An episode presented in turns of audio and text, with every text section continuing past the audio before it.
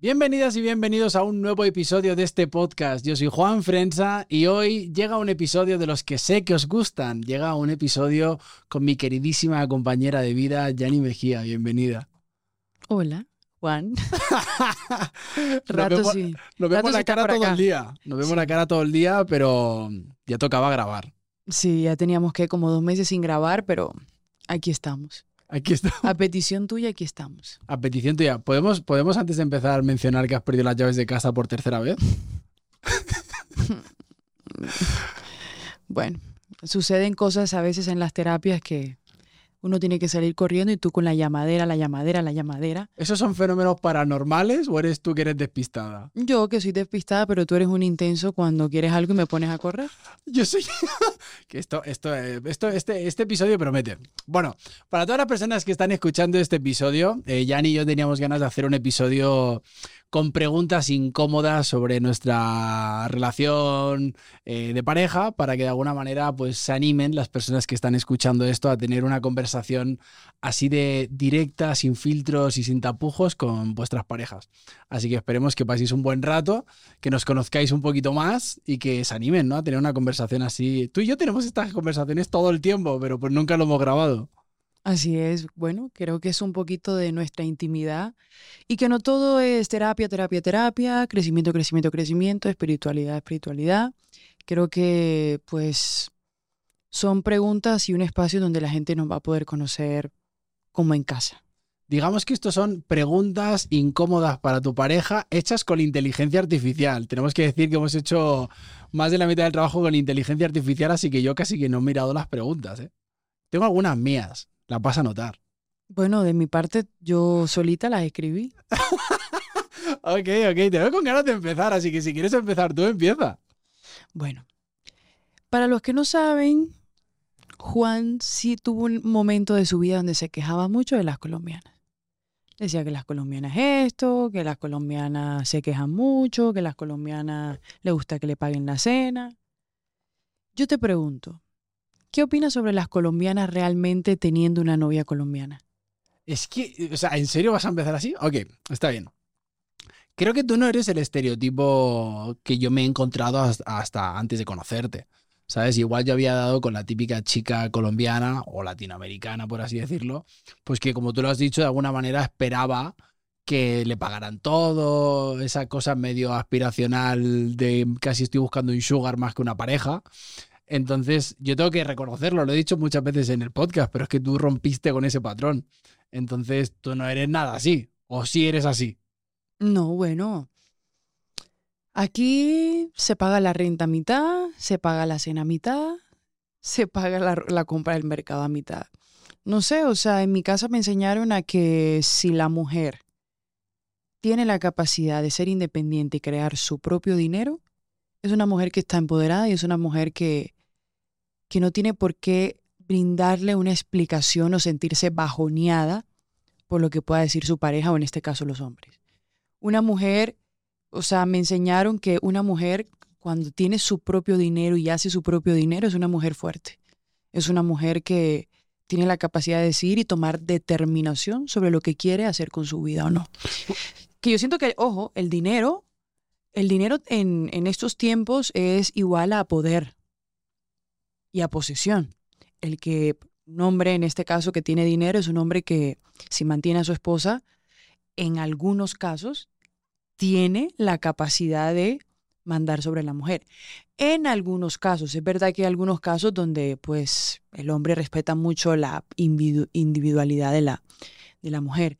Pero yo veía en mi casa que mi papá pagaba todo cuando mi mamá se quedaba sin trabajo y mi mamá le tocaba de alguna forma ceder el control. Porque mi papá daba el dinero. Y yo dije, yo no quiero ceder el control. Yo no quiero ceder el control de mí y de mis cosas. Pero tú lo has visto mucho y tú y yo dando sesiones a muchas mujeres, te das cuenta de que muchas no quieren dejar a sus relaciones, que quieren dejarlo en el fondo y no las dejan porque dependen económicamente de ellos y tú lo ves todo el tiempo. Yo lo, veo en terapia muchísimo. O sea, a mí sabes que es el prototipo de, mujeres que me vienen a terapia. Entonces, de alguna manera, y siempre te lo he dicho, ¿eh? Y aquí si rompo una lanza a mi favor, siempre te he dicho, digo, el día que tú y yo formemos una familia, eso cambia. Pero mientras seamos novios, cada quien lo suyo. ¿Estás de acuerdo o no? Sí. Es que me sí. miras hoy, ha venido muy pasiva al podcast, pero de repente ya el primer hachazo así para empezar. Yo te tengo una pregunta a ti. Si en algún momento de nuestras vidas mi madre tuviera que vivir con nosotros, ¿tú aceptarías o estarías en contra?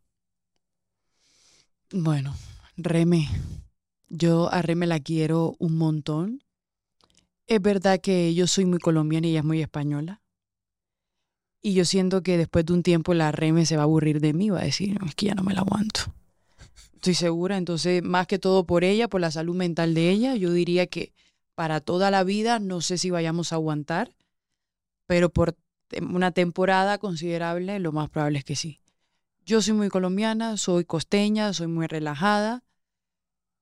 Y no todo el mundo le gusta que tener una novia así. O sea, tú te estresas porque soy muy relajada y llegas a decir, o sea, no llegas a aguantar esa pasividad mía y te saca de, de los cojones, por así decirlo. Entonces yo creo que Reme se le sale muy rápido los cojones y solo por eso, más que todo por ella, más que todo por ella que por mí.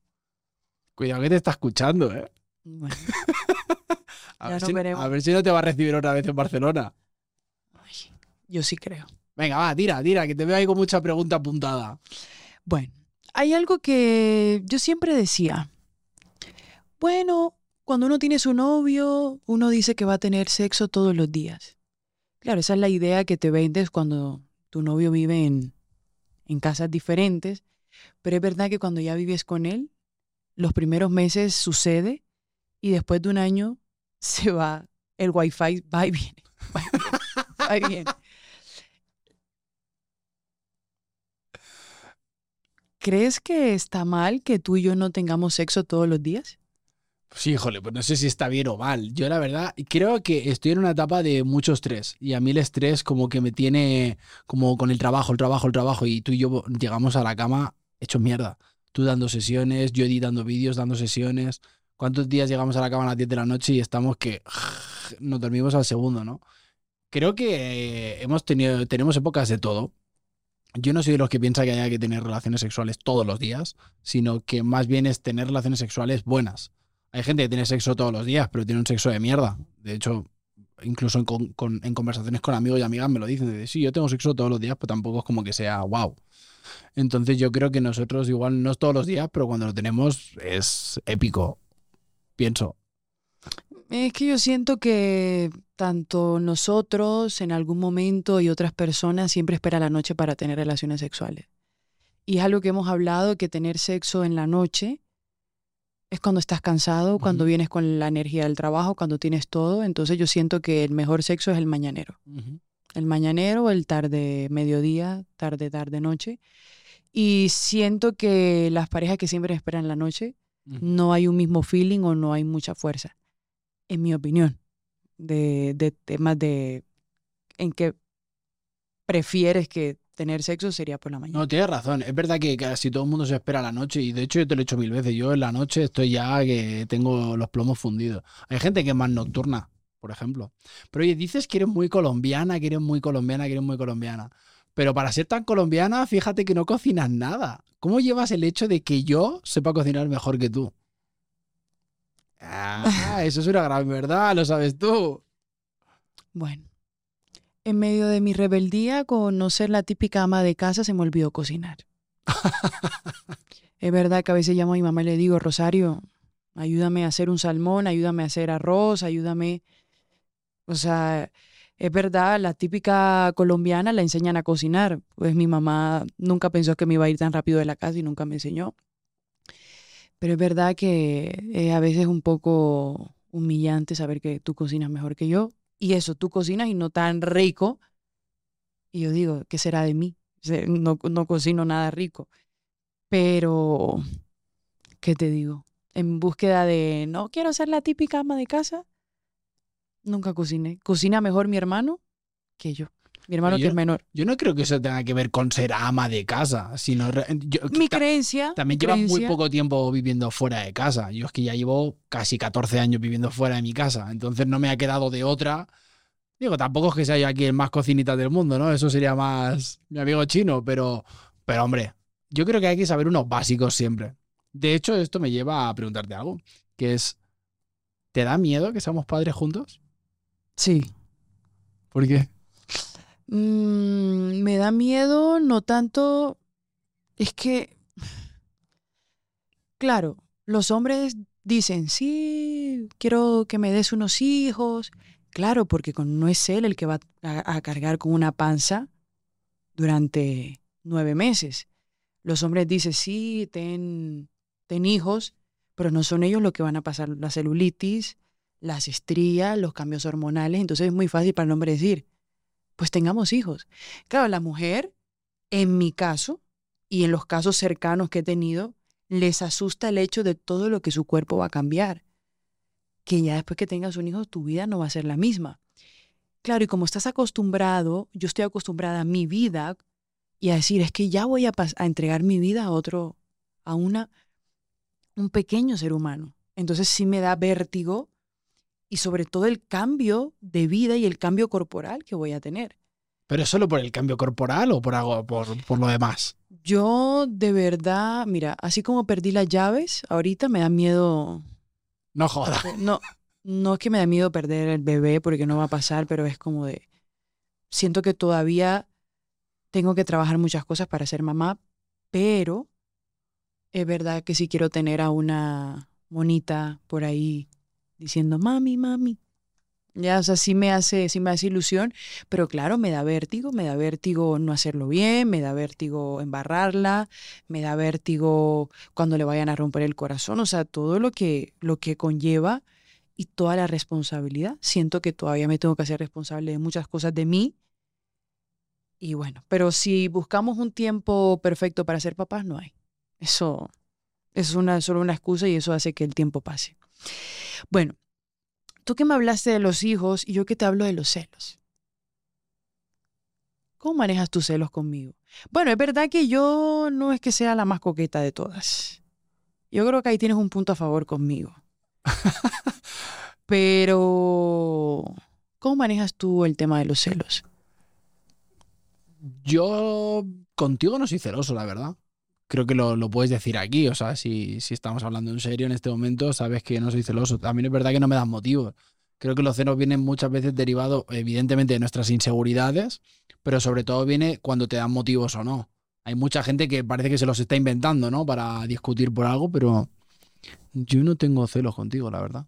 O sea, en otros momentos de mi vida y quizá con exparejas, igual sí, pero es que contigo no. O sea, sí soy celoso, si me dan motivos, pero contigo no. De hecho, tengo que decir que tú no lo eres y quizás he aprendido eso de ti, ¿sabes? Que no eres celosa, que eres muy tranquila en ese sentido, que no te, no te mal viajas con...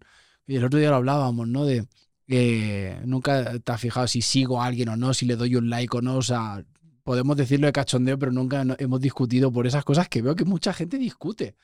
¿Por qué más te da quien siga a tu pareja o si le da un like? Otra cosa es que hablen y que haya ya un tonteo y tal, pero el resto, o sea, ¿a ti te parece que esos son motivos para tener celo?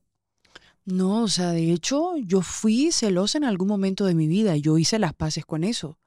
Yo era la típica que tenía el perfil falso, que miraba las... Eras una pedazo de tóxica de esas. O sea, yo tenía un perfil falso, miraba cuántas mujeres nuevas seguía, los likes, y yo decía, ¿hasta dónde yo estoy llegando con esta locura? Cada media hora miraba un like un nuevo seguidor y si veía que seguía una nueva chica me metía en el perfil falso a darme cuenta de las historias. Claro, ojo, de ahí me di cuenta de muchas infidelidades. Entonces me ayudó mucho esa parte de abrir los ojos. Pero claro, cuando ya tú comienzas a hacer las paces contigo, de empezar a vaciar la maleta de qué es lo que no me funciona, yo dije, no más. No más, perfiles falsos cerrados, ya yo no reviso like, eh, comentarios o seguidores y estoy en paz. Me di cuenta que la única que se puede dar la paz que buscas por afuera eres tú. Y decidí no volver a hacer eso. Porque es verdad que es algo que enferma. Y sé que hay muchas mujeres que lo hacen. Y amigas que me escucharán por aquí que las hace, pues ya me las he pillado. Y es enfermizo. Pero es aquí donde uno se tiene que preguntar, ¿la persona me da seguridad o no?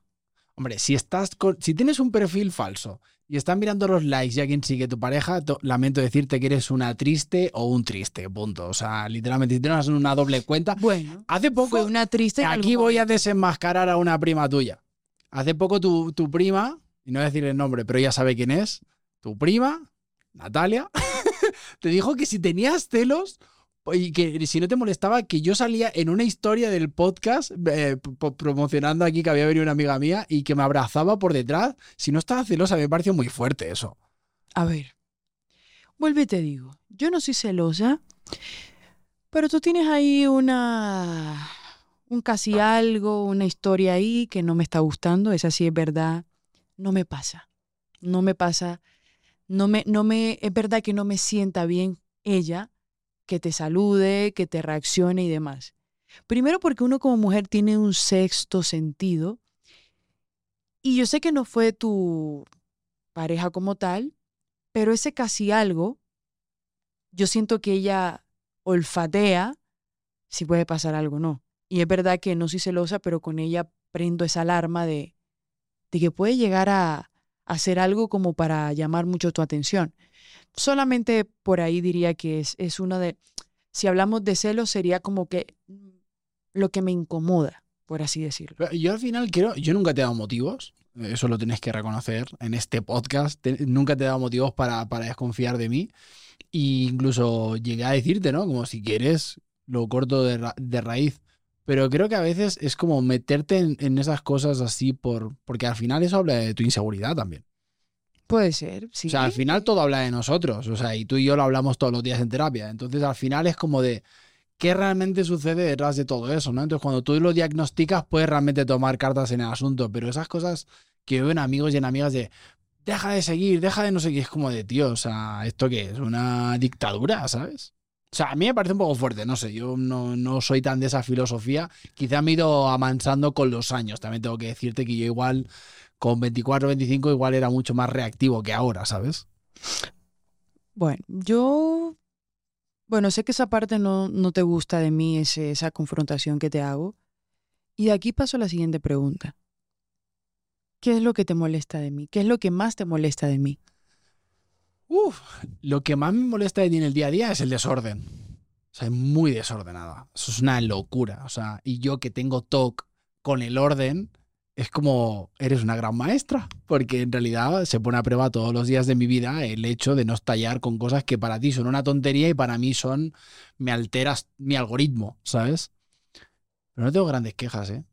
O sea, creo que lo del orden. La gente podrá estar diciendo, ah, eso no es un problema. Hombre, para cuando tienes toxi, ¿sabes? O sea, yo soy un maniático del orden y de la limpieza. No tengo ninguna cosa así como que decirte, decir eso está horrible. En algún momento te da el cuelgue costeño colombiano y te pones así histérica, pero hace ya rato que no, como que lo has trabajado mucho eso. Tengo que reconocerlo también, ¿sabes? O sea, hemos hecho un gran trabajo. Llevamos un año y medio ya y ha habido un trabajo de muchas cosas, ¿sabes? Ya no te dan esos cuelgues. Es que ahí en la costa estáis un poco locos.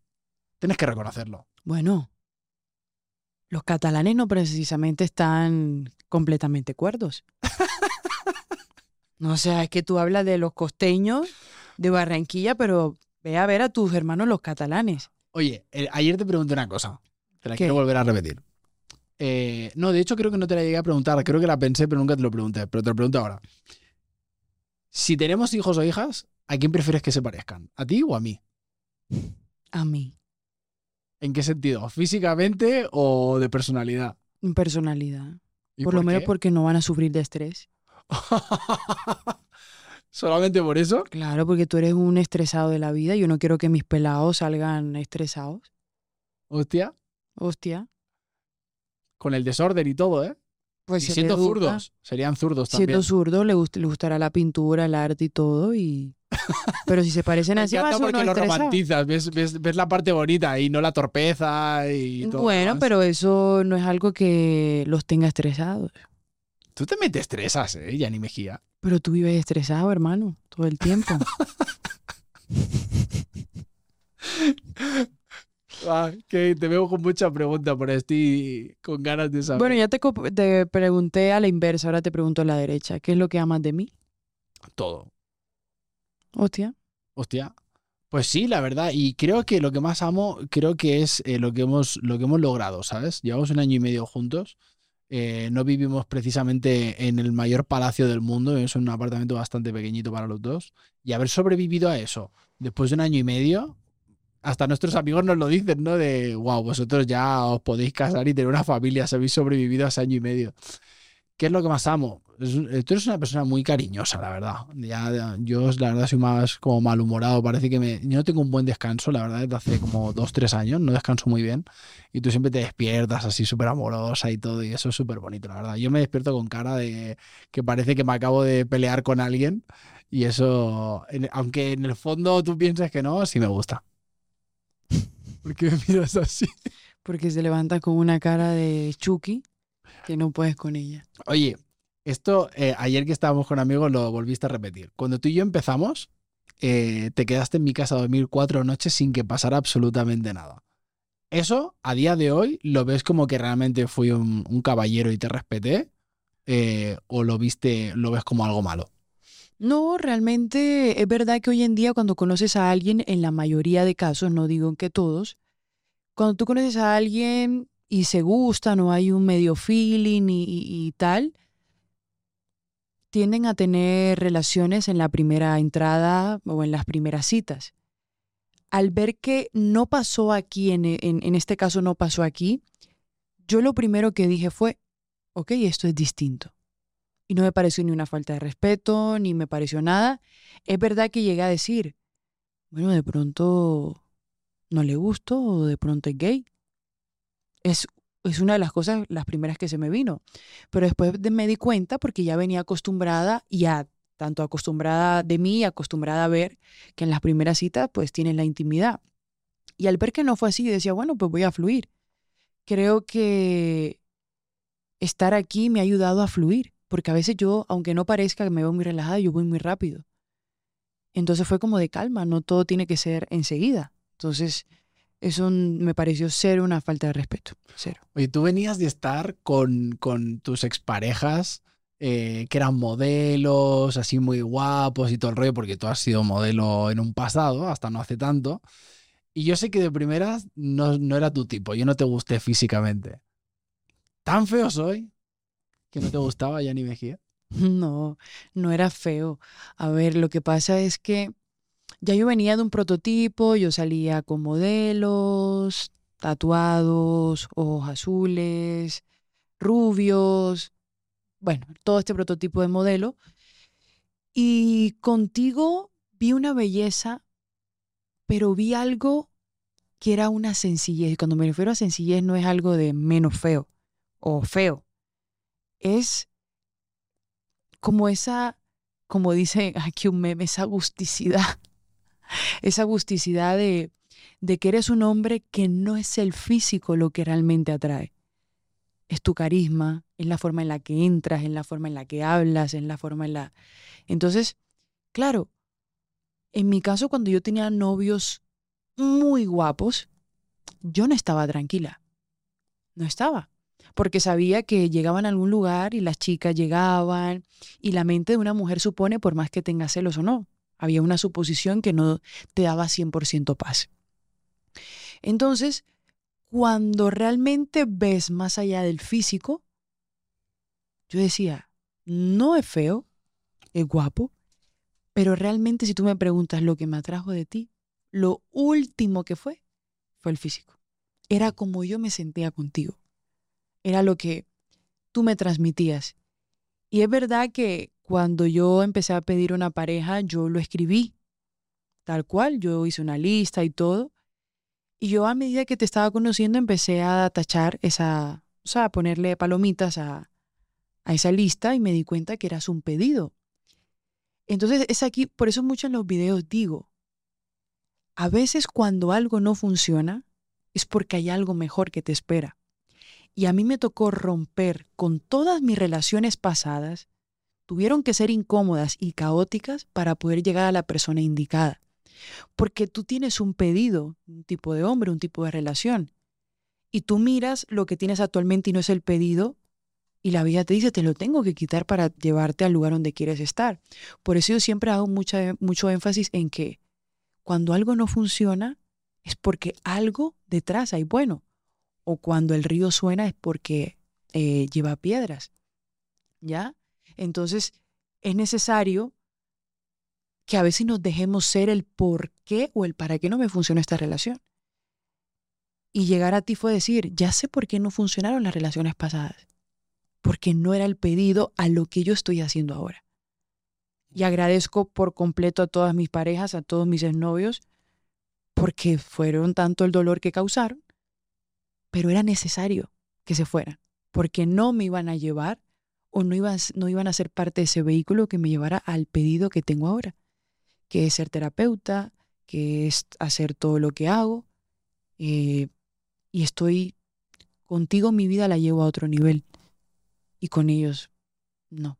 A nivel físico, pues otros niveles nada más físicos, pero cuando tú realmente ves la materia, tú dices, bueno, es que el físico ahorita, es que voy a, hacer, voy a decir algo del físico.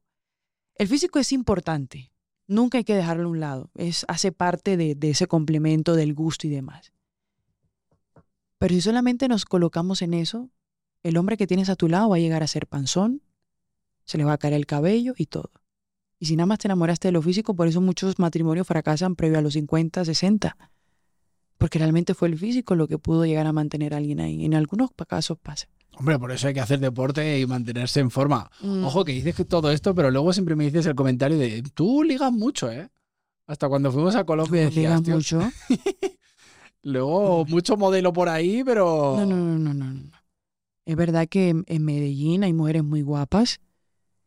Y yo digo, yo, yo las de Medellín digo, estas mujeres son muy bellas, pero te miran y qué. es como de, o sea, suelen mirar mucho. Y claro, o sea, una mujer que va con su novia allá y una mujer que no es de Colombia, se va a sentir muy atacada por las de Medellín porque son muy guapas. Y ellas son muy ellas, se muestran y te se hacen ver, todo es lo que he visto de la mujer paisa. Y si tú lo ves, tiene un lado muy bueno pero la que no está segura de sí misma va con su novia a Medellín y se va a sentir atacada porque pues la colombiana por sí o sí es de, mirar y hacerse gustar. Total. ¿Qué más, Jenny Mejía? Te veo, bueno, te veo muy tranquila hoy en el, episodio, muy pasiva. Yo, Ajá. A ver. ¿A ti no te gustaban ni las muy altas, ni rubias, ni tan blancas? Es decir, la mujer con la que estás hablando ahora, cero. A ti te gustaban de chichis, no tan altas, cabello negro, piel morena. ¿Cómo terminaste de este lado y con otra colombiana? el énfasis, el énfasis que no falte. Híjole, pues al final la vida te manda lo que necesitas, no lo que quieres muchas veces.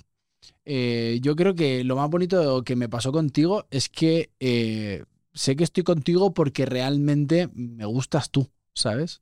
Evidentemente me pareces una mujer hermosa, preciosa y no me imagino otro cuerpo ni otra cara en este momento de mi vida. Pero, eh, pues es verdad que uno a veces va con ese checklist de cómo te gustan las mujeres o los hombres y de repente, pues, vas y haces match con alguien que no tiene nada que ver, ¿no? Eh, y la verdad que nada, no sé, o sea, la verdad no, no lo veo como nada dramático ni nada. Es verdad que igual de primera no fue como me fijé así de wow, pero mentalmente me voló la cabeza cuando nos quedamos hablando esa primera noche. Nos cerraron el bar y nos quedamos en la calle hablando solo después de seis horas sin parar de hablar. Y llegamos a casa cada quien y desde mi casa te seguía hablando. Era como de, wow, esto, esto no sé si es normal, pero esto es una locura, ¿no? Sí, a veces todo llega cuando menos lo esperas. Oye, si tuvieras que cambiar algo de mí, ¿qué sería? Que eres muy español. Hombre, no voy a ser muy alemán. O sea, lo único que cambiaría de ti es que eres muy rancio porque eres español. Y, y tampoco es que haya conocido muchos españoles, pero la forma de hablar, es verdad que el día que estábamos en, en España, la forma en la que la gente viene y te sirve la comida, hola, ¿qué quieres de comer? Y te sirven la comida así sin el buenos días, sin el gracias para, para mí, que soy de Colombia, que todo el mundo dice buenos días, ¿cómo estás? Saludos, feliz Navidad. Allá es como de, oye, dame la pastilla, oye, sírveme el plato. Y es como de, es que son rancios. Rancios como ellos mismos, sobre todo los catalanes, para mí parecieron más rancios.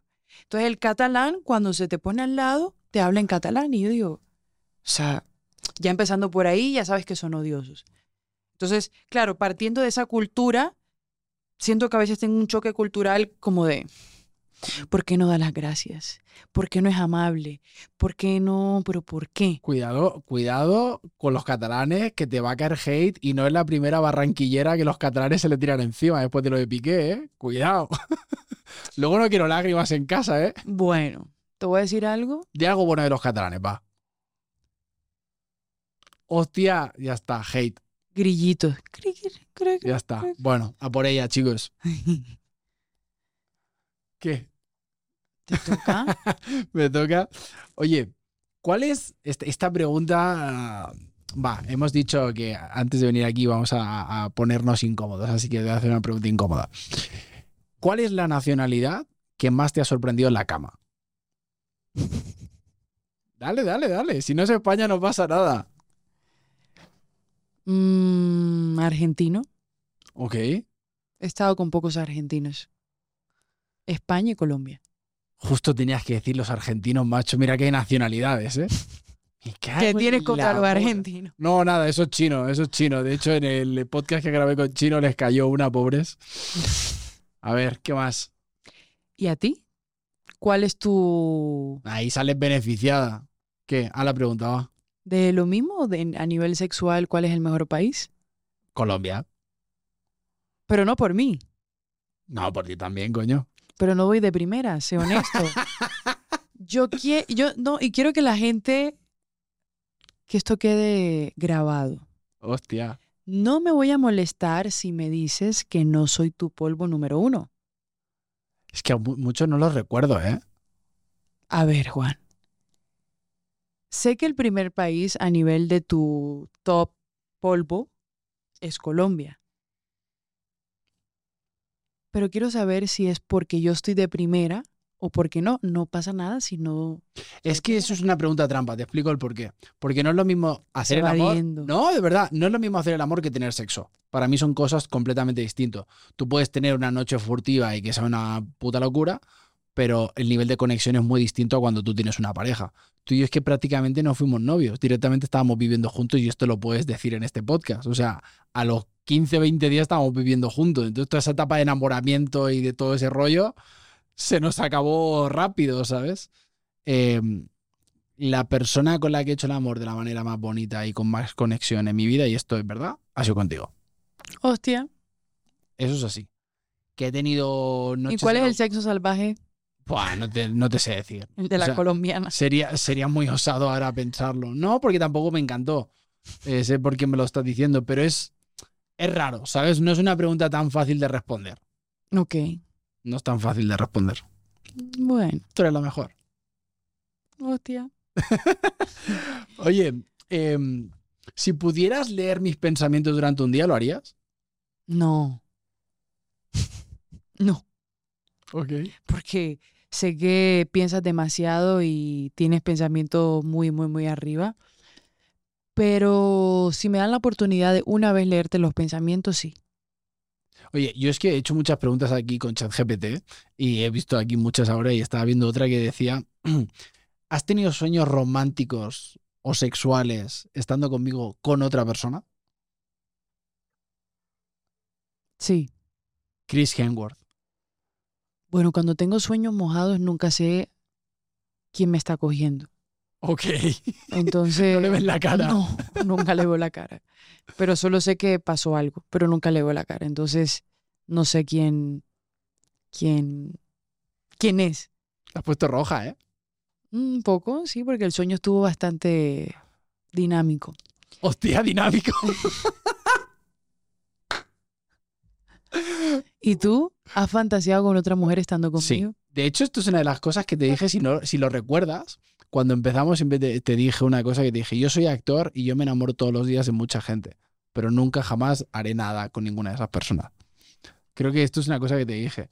Es súper bonito enamorarte. O sea, enamorarte, no, no, no, no sentir amor por alguien, esa cosa como de, wow, que vas en el metro y ves a alguien y dices, wow, o sea, me imagino toda mi vida con esa persona así en 30 segundos. Luego se te pasa, ¿no? Y dices, ah, pues vuelvo a lo mío. Pues está bonito fantasear. A mí me gusta. ¿Qué piensas? ¿Por qué miras así? Sí, o sea, es que tenemos que ser sinceros, o sea, por más que estés con una pareja, es normal que vayas a fantasear, es normal que vayas a, que te imagines, imagines a otra persona, es, yo lo veo algo normal.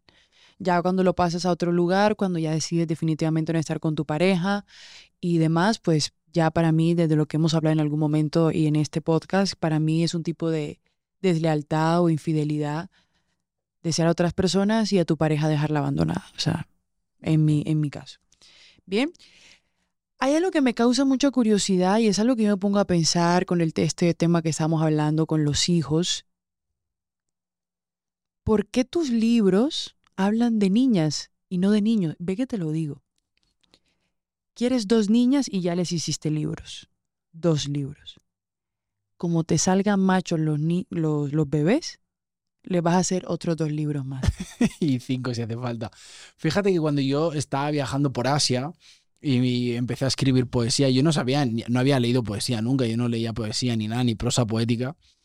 Pero iba en mis viajes, que tú sabes que he viajado mucho por Asia, pues hacía mis apuntes, estaba por ahí, hacía mis, mis escritos y tal. Y un día se los pasé a, mi amiga Paula eh, y me dijo, tío, esto, esto es poesía, esto está muy guay y tal, no sé qué, podrías hacer un libro. Entonces, de alguna manera, pues yo siempre había querido ser papá. Entonces, no sé, por darle una, no sé, un aire distinto a, la historia del libro, pues le dije, ah, voy a escribir el libro como a mis hijas, ¿no? Pues al final, eh, era, en cada país había pasado como una historia, un romance o algo, y de alguna manera los poemas estaban escritos a esas personas. Entonces dije, hostia, esto puede ser como un, cómo conocía vuestra madre la serie, pero hecho poesía. Entonces era como escribirle a mis futuras hijas de todos los intentos que habían pasado por mi vida que no llegaron a ser sus mamás. Y entonces dije, bueno, pues habrá que ponerle nombres a estas niñas para que la gente pueda empatizar con ellas. Y le puse Lucía y Martina y ahí quedó.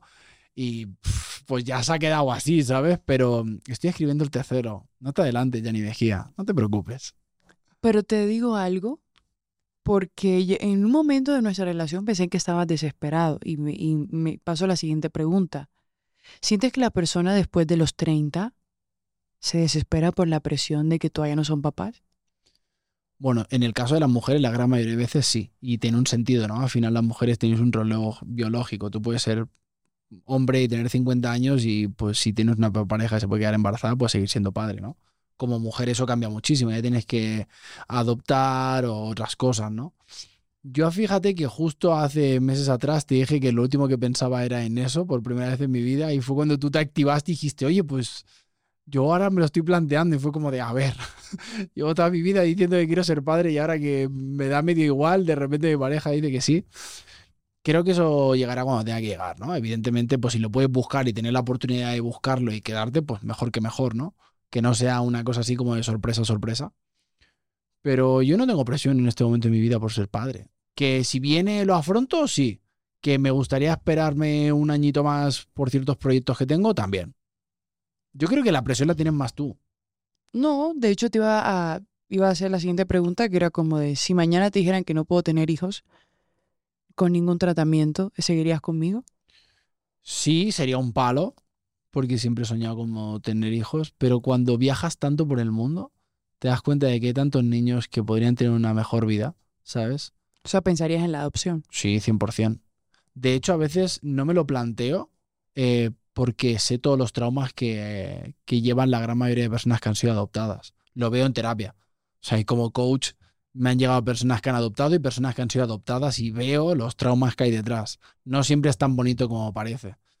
Entonces, creo que es un acto muy bonito a la vez que por otro lado es egoísta. También está la, la cara no tan bonita y no tan romántica de adoptar, ¿no?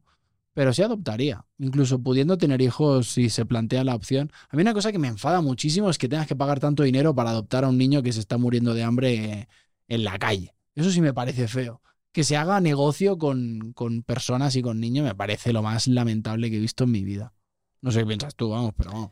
No, o sea, en mi caso yo decidí ser mamá no hace mucho. Es verdad que todo este tema de, de querer serlo inició cuando empecé a utilizar la psilocibina empecé a tener muchas reflexiones sobre experiencias de vida, sobre experiencias o legados o cosas que, quiero vivir.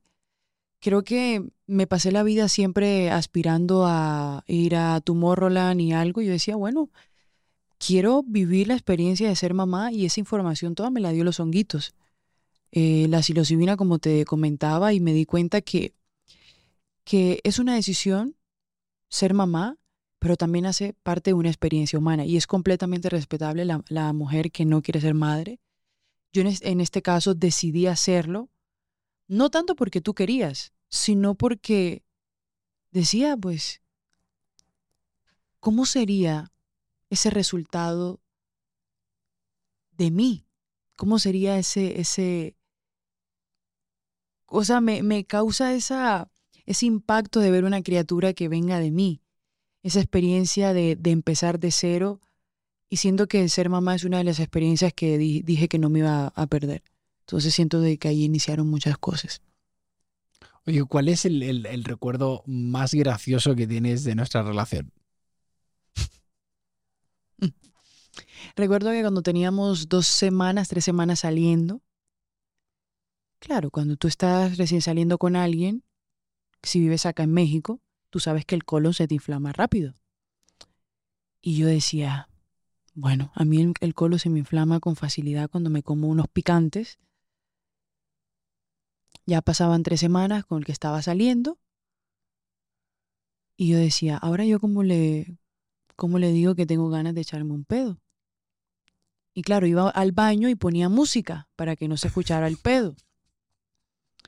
Después tú entrabas y te echabas tus pedos y ponías música. Ambos sabíamos que nos estamos pedorreando porque subíamos la música al momento de ir al baño. Claro, ya yo tenía el colon después de dos días durmiendo ahí y yo decía, esto va a explotar en cualquier momento. Y en ese momento como que tú me viste incómoda agarrándome la barriga y dijiste, mira, te ahorro el trabajo y... y yo dije, Ese día te liberé, ¿eh? Ese día y dije, de aquí soy, donde yo pueda ser yo, incluso con los cambios del colon de Ciudad de México. Tampoco hace falta abusar tanto, ella ¿eh, ni Mejía. Bueno. ¿En qué momento hice eso? Es ahí, ahí cabe mi propia tumba en ese momento. Para mí lo más sanador es ir al baño. Oye, ¿qué es, qué es lo que, si por ejemplo nuestra relación acabara hoy, ¿qué es lo que te llevas? ¿Qué te llevas de mí, de nuestra relación?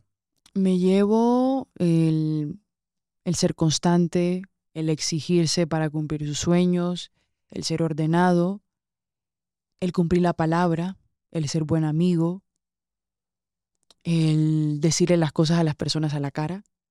Creo que una de las cosas que he aprendido de ti, Juan, es decir las cosas. Porque yo antes, antes no decía las cosas para evitar conflictos y eso, de hecho, mi colon se inflamaba con facilidad cuando no decía las cosas para evitar conflictos y el mundo que se incomode, el mundo que se acomode y yo que me incomode. Entonces, una de las cosas que aprendí de ti es que tú le dices a la gente todo lo que es y todo lo que piensa, es verdad, y unos se incomodarán, otros se molestarán, pero a la final lo sacaste. Entonces yo siento que, que por lo menos no sufres tanto del colon como lo he sufrido yo, porque sacas todo lo que piensas. Es verdad que a veces te he dicho, Juan, bájale un poco, deja de ser tan español, porque eres un poco tosco al hablar, pero siento que me llevaría decirle a todo el mundo lo que siento y lo que pienso, sin importar qué, porque lo importante es que yo esté cómoda, porque si yo estoy cómoda desde aquí puedo hacer muchas cosas y tener un observador distinto. Eh, el que eres muy sociable, eres muy entrón. Yo para ser eh, barranquillera, costeña, no soy tan entrona porque me da pena, porque aquí donde ustedes me ven yo soy callada, no soy tan extrovertida, tengo que tomar confianza para decir, ah, soy yo, y tú a ti se te da muy fácil, es una de las cosas que, me llevo de ti, aparte de, de que contigo aprendí a amar sin ataduras, a amar sin celos, a amar sin, sin tener que estar preocupada, a amar de lo que realmente significa amar, ser y dejar ser y complementar y ayudar y construir. Cuando me refiero a complementar es que yo estoy completa y tú solamente eres otro complemento completo dentro de todo. Oh, qué bonito. Te quiero. Aquí me dices te quiero, macho. Te amo. Mm. bueno. Yo te pregunto, con el tema de los hijos, ¿qué pasaría si un hijo te sale gay? Si un hijo me sale gay no me preocupa, o sea, no le veo... O sea, he visto que es un drama para muchos amigos y amigas. Yo la verdad eso no, nunca lo he entendido dónde le ven el drama. Donde yo vería el drama realmente es que mi hijo o mi hija pues, saliera drogadicto, que saliera mala persona, que saliera maltratador, eh, no sé, que fuera mala persona. Eso sí me preocuparía. Pero me sale gay, lesbiana, trans, yo qué sé, pues lo apoyo, ¿sabes? O sea, al final yo creo que también, como lo he visto en mi familia, ¿sabes? Todo eso, que lo he visto en, primos, en tíos, no tengo problema con eso. Y casi todos mis amigos son gays, lesbianas. eh, no sé, o sea, no le veo el drama. O sea, no, no puedo entender cómo una persona le puede conflictuar tanto eso que un hijo le salga gay o lesbiana. O sea, no, no sé qué es el drama. O sea, no lo entiendo. O sea, lo que te tiene que preocupar es que salgan personas de valor, que salgan buenas personas, que sean personas que hagan el bien, ¿sabes? Y ya está, no te tiene que preocupar nada más. Y evidentemente, pues que tengas la suerte de que tu hijo nazca sano, ¿sabes? No por ti la suerte, la suerte por él o para ella. Entonces yo creo que no... Y sé que por tu parte tampoco habría ningún problema, ¿sabes? O sea, al final es como de... Los hijos se tienen que criar con amor. Si ya desde el principio les estás condicionando con su orientación sexual, pues es que ya los están mandando a terapia y tú y yo que nos dedicamos a eso sería absurdo. O sea, ¿qué sentido tendría, no? O sea, no tendría ningún tipo de sentido. Yo siempre he dicho que los niños no necesitan padres juntos, necesitan padres sanos. A veces muchas personas es que no me voy a divorciar por miedo a causarle un daño a mi hijo. Pero entonces te quedas en ese matrimonio y tu hijo te va a ver destruido, amargado, frustrado, y eso sí hace más daño. Porque en el divorcio tú te separas y pasa el tiempo y te vas recuperando y el niño también y lo va entendiendo. Pero cuando los padres están sanos, estén juntos o estén separados, es lo que realmente importa. Si muchos de nosotros hubiéramos tenido padres sanos, la situación de cómo estuviéramos ahora fuera distinta. Pero ¿a, a qué voy con esto que te voy a decir a continuación? Por algo teníamos que vivir esta situación con nuestros padres. Algo tenemos que aprender de aquí. Y no es una casualidad que hayamos tenido los padres que tenemos, sean buenos, malos, horribles o muy buenos padres. Entonces, te ayuda a observar de que estamos en épocas donde hay que hacernos responsables de todo dentro de, lo, de- dentro de lo que nosotros como seres humanos nos compete y aprender de, de todo, de toda la situación que nuestros padres nos han venido a, a mostrar. Totalmente de acuerdo. Oye, en este último año, eh, con todo, que si el podcast, conferencias, he viajado a Canadá, se han dado las cosas y tal, para ti también se han dado muchísimas. ¿En algún momento has sentido o sientes envidia de que me vaya también muy bien? Mm, No he sentido envidia, lo único que es que siento que digo ahora se va a alejar porque está con sus cosas y te he sentido desprendido. Pero no, yo soy de esas que, bueno, si Juan puede, yo también. Y te he pedido ayuda, pero una envidia, no. Porque no estaría en el concepto de te amo. Es que a mí, por ejemplo, yo ya no, o sea, igual al principio y tal, como cuando a ti se te dispararon las redes, como fue como de, ay caray, o sea, yo que llevo aquí toda la vida y ella en dos segundos como que la armó, pero después de tanto tiempo, la verdad es que como que siento que todo lo bueno que te pasa a ti es como para los dos, ¿sabes? O sea, siento que ya somos ese equipo, esa familia que lo que consigue uno es para los dos, ¿sabes? Entonces creo que muchas veces sentimos envidia de nuestras relaciones, pero no sé, tío, la verdad que me parece súper bonito que no tengamos eso. No, no, yo no siento envidia por ti. De hecho, pues yo no te digo te amo disfrazado. Yo te digo te amo porque si tú estás bien, sé que vas a generar un ambiente que va a hacer que yo también esté bien. Claro. Es verdad que a veces he sentido como de que le das prioridad a tus cosas y altera mi, mi parte de, pero lo mío también es importante.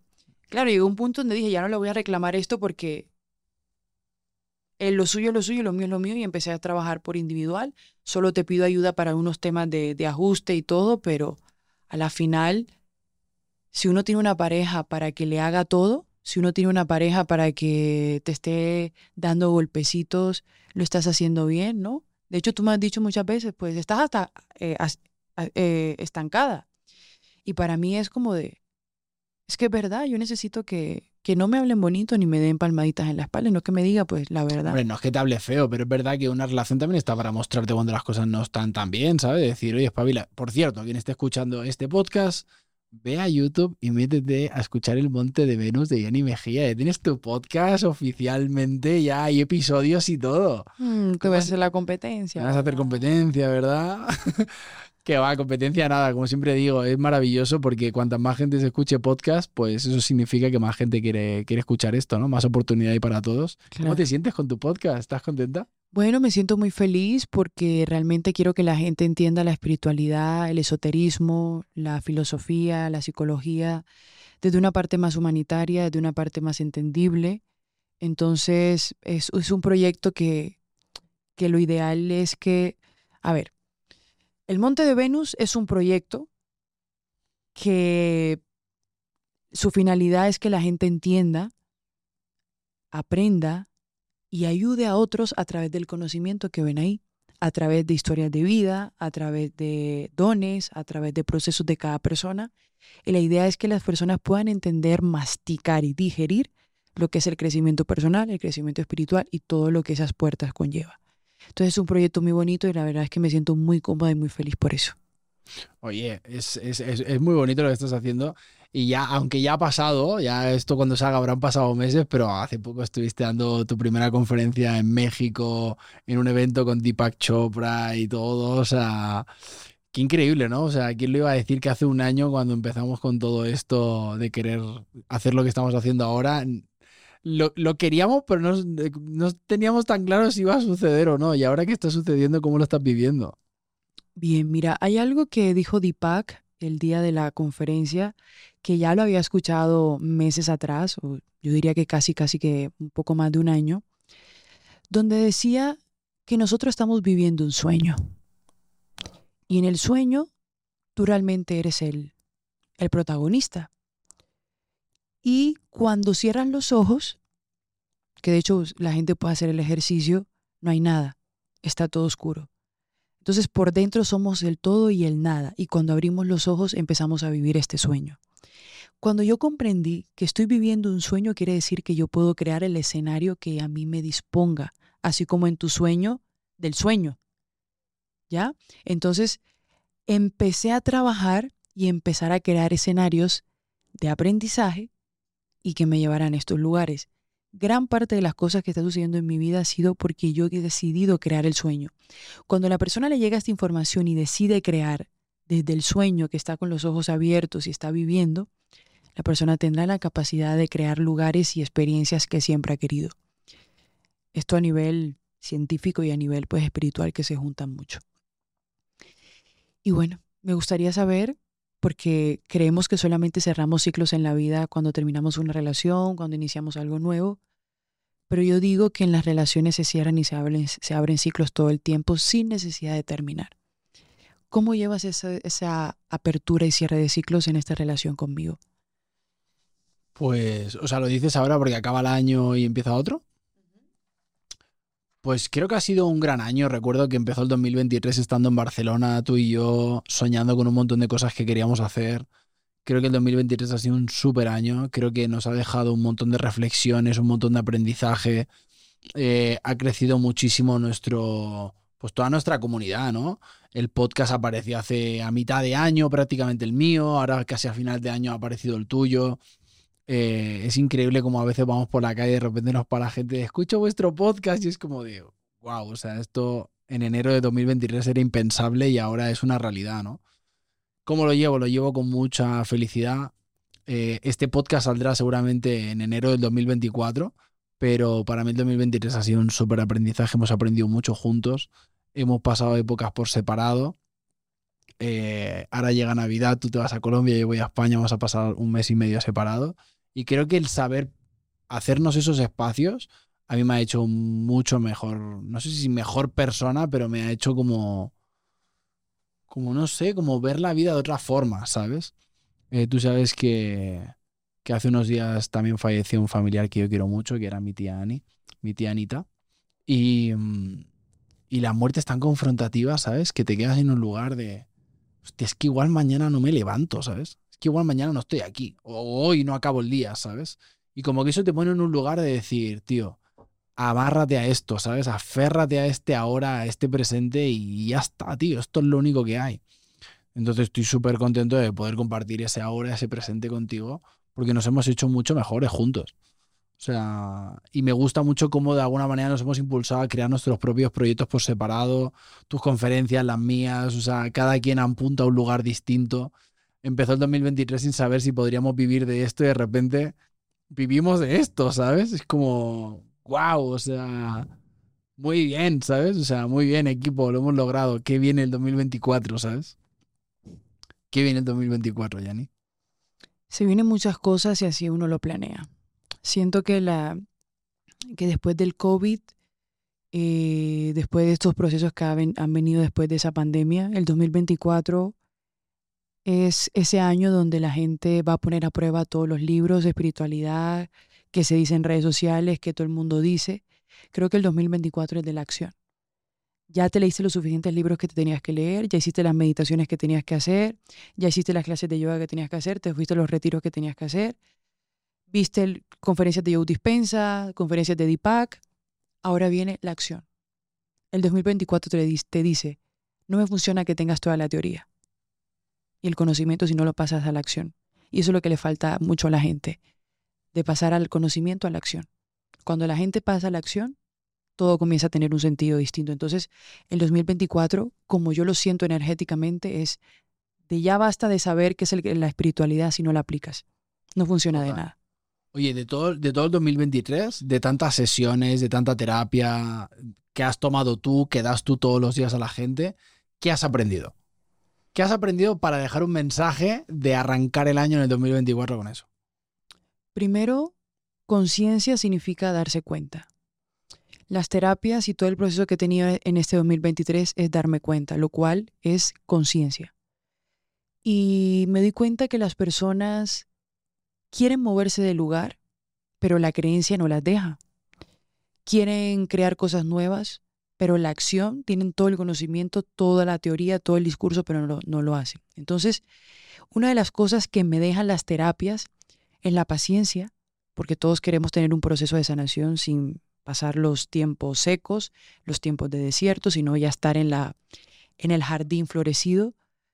Y este año me enseñó calma y construye todos los días. Si todas las personas todos los días construimos la casa llamada conciencia, en unos meses, incluso en, pocos años, estaremos en unos lugares de conciencia distintos, que es a lo que yo llamo cuarta, quinta y sexta dimensión en adelante. Ok. ¿Qué más? Antes de acabar, que ya veo que nos hemos saltado ya las preguntas incómodas. ¿Algo más? No, decirte que te amo, de que eres un gran hombre y que estoy muy feliz de estar a tu lado y que espero que la gente pueda entendernos en la intimidad, que nos echamos pedos, de que no sé cocinar, de que todavía tengo mis procesos, de que nos decimos a la cara que has tenido mejores polvos que yo, que tuve unos cuantos argentinos que tú fueron buenos polvos, pero que a la final te sigo eligiendo a ti todos los días. Wow. Es que ya con eso ya está, esto está para cerrar. Oye, eh, ¿Cómo, o sea, que de alguna manera, antes de cerrar, como, ¿cómo le podemos decir a la gente, ¿no? Como, como que se anime a, tener conversaciones más incómodas, ¿no? Yo en mis terapias siempre le digo a la gente de qué tanto te estás atreviendo a poner tus límites y a poner conversaciones incómodas, porque yo pienso que las conversaciones incómodas al final hace que las relaciones se construyan mejor. Si tú eres capaz de tener, madre mía, mi voz, eh, si tú eres capaz de tener una conversación incómoda con tu pareja, sin llegar al conflicto en el sentido malo, ¿sabes? De que haya una pelea, una discusión o todo esto, la relación se construye muchísimo mejor. Sí, yo siento que si tú tienes una pareja y no te puedes incomodar o no puedes tener conversaciones incómodas, es un problema, porque entonces estarías viviendo un personaje que no es el tuyo y tarde o temprano se va a caer. Cuando tú tienes una pareja y tienes esa confianza de crear conversaciones incómodas y momentos incómodos para poder hacer mover la relación, creo que estás en un ambiente de confort. Y es bueno tener los ambientes de confort. Entonces siento que las conversaciones incómodas son las que realmente le dicen a, la relación para dónde vamos, qué tenemos que soltar y qué tenemos que traer de nuevo a nosotros. Tú y yo tenemos conversaciones incómodas casi casi que todo el tiempo y por eso cada uno deja muy claro qué es lo que quiere y qué es lo que no, y el otro lo tiene que respetar, porque hace parte de la convivencia y de tener una relación. Hace poco vimos tú y yo un documental en Netflix que se llamaba Almas Gemelas o sobre un proyecto de YouTube de almas gemelas de unos gurús del amor ahí en Estados Unidos y a mí me retuerce el estómago la cantidad de gente que hay haciendo negocio con todo el tema de la salud mental de la gente y las inseguridades y creencias limitantes que tiene. ¿Te acuerdas que lo vimos y fue como de cómo la gente tiene tan poca vergüenza de jugar con la gente a ese nivel, ¿no? Yo siento que el mejor crítico para la salud mental o el proceso de salud mental que llevas con cualquier terapeuta, psicólogo, coach, es cómo tú te sientes que estás movido del lugar. Si tú llevas con un terapeuta demasiado tiempo, tienes que mirar si te estás moviendo del lugar, así sea 1%. Hay algo que todas las personas tienen que es la intuición, ¿no? Busca la persona que sea más intuitiva para ti, para hacer este tipo de cosas no normalizar que hagan cosas y rituales extraños para llegar a un punto de sanación. Porque es verdad que hoy en día todo el mundo está vendiendo la sanación.